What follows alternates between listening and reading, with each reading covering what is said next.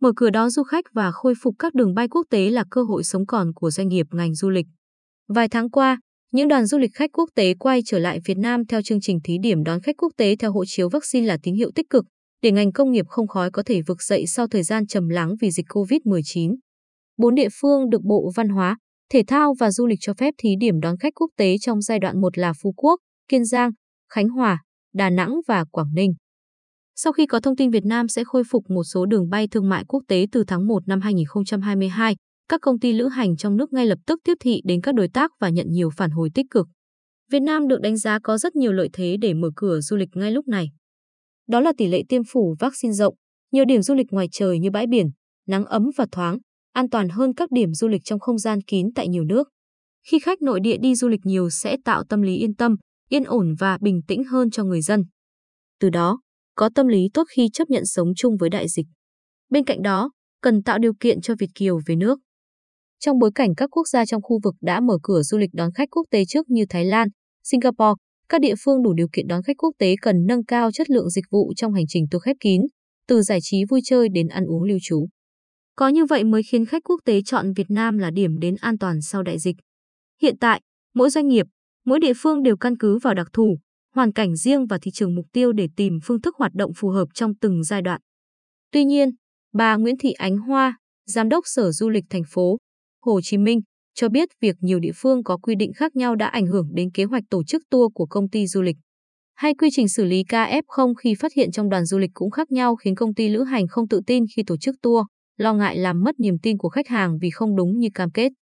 Hoặc có trường hợp địa phương là vùng đỏ, dù xe đưa khách du lịch có cam kết đi ngang qua để đến vùng xanh, nhưng cũng không được. Chưa hết, các phần mềm khai báo y tế hiện vẫn chưa có sự thống nhất, phần mềm nhập cảnh chưa ưu việt hóa.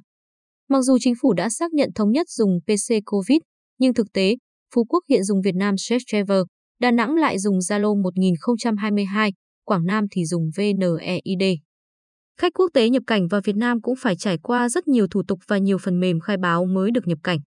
Hiệu quả chương trình thí điểm mở cửa đón khách là cơ sở để cơ quan này có thể đề xuất lên chính phủ rút ngắn thời gian thí điểm, tạo thuận lợi cho việc mở rộng ra các địa phương khác, tiến tới mở lại hoàn toàn hoạt động du lịch quốc tế khi điều kiện cho phép. Chỉ khi mở cửa trên diện rộng, du lịch mới hồi sinh hiệu quả. Ông Nguyễn Quốc Kỳ, Chủ tịch Hội đồng Quản trị Viettravel, nhận định dù chính phủ đã đưa ra định hướng là mở cửa kinh tế, thích ứng an toàn với dịch COVID-19, nhưng cách thực hiện của nhiều địa phương vẫn còn cách xa. Một số quy định phòng chống dịch đã được chính phủ đưa ra trong nghị quyết 128, nhưng các địa phương luôn tăng thêm một cấp độ dịch và có thể chuyển màu rất nhanh, khiến doanh nghiệp e ngại. Trước thực tế trên, người trong ngành cho rằng chiến lược mở cửa du lịch cần có một nhạc trưởng điều hành xuyên suốt từ trên xuống dưới, có thể là thủ tướng hoặc phó thủ tướng làm trưởng ban cùng các bộ ngành, địa phương tham mưu quyết liệt hơn. Bên cạnh đó, để quảng bá tiếp thị hình ảnh Việt Nam là điểm đến an toàn, Tổng cục Du lịch cần đẩy mạnh truyền thông ra quốc tế.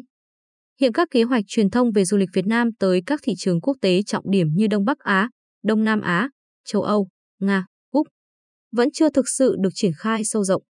Để du khách quốc tế biết được các chính sách sandbox, tạm hiểu là hệ thống đón khách quốc tế khép kín của Việt Nam có gì khác với Thái Lan hay Singapore. Hay các điểm đến Việt Nam hiện có những dịch vụ trải nghiệm gì mới so với trước. Ngoài ra, trong nỗ lực phục hồi, chính sách ưu đãi thuế cần kéo dài, doanh nghiệp cần có vốn để chăm lo quảng bá thương hiệu, cơ sở vật chất và nhân viên. Ông Nguyễn Hữu Y Yên, Tổng Giám đốc Công ty Du lịch Lữ hành Sài Gòn Tourist, đưa ra kiến nghị Tổng cục Du lịch nên có trang web cập nhật tình hình dịch bệnh tại Việt Nam, cập nhật cho khách trong nước biết trước. Để họ có kế hoạch, tự đánh giá độ an toàn để du lịch, sớm mở đường bay thương mại, các đơn vị du lịch vận chuyển nên được giảm thuế VAT từ 10% xuống 7% áp dụng hết năm 2022, chứ không chỉ 2 tháng cuối năm nay. Sau khi hàng ngàn doanh nghiệp ngành du lịch đã phải rời thị trường, những doanh nghiệp còn tồn tại cũng rất chật vật để cầm cự. Tại Sài Gòn Tourist, doanh thu năm nay chỉ đạt 7% so với năm 2019. Trước đó, doanh thu của công ty năm 2019 đạt trên 5.000 tỷ đồng đã giảm xuống còn 25% với khoảng 1.300 đến 1.500 tỷ đồng trong năm 2020.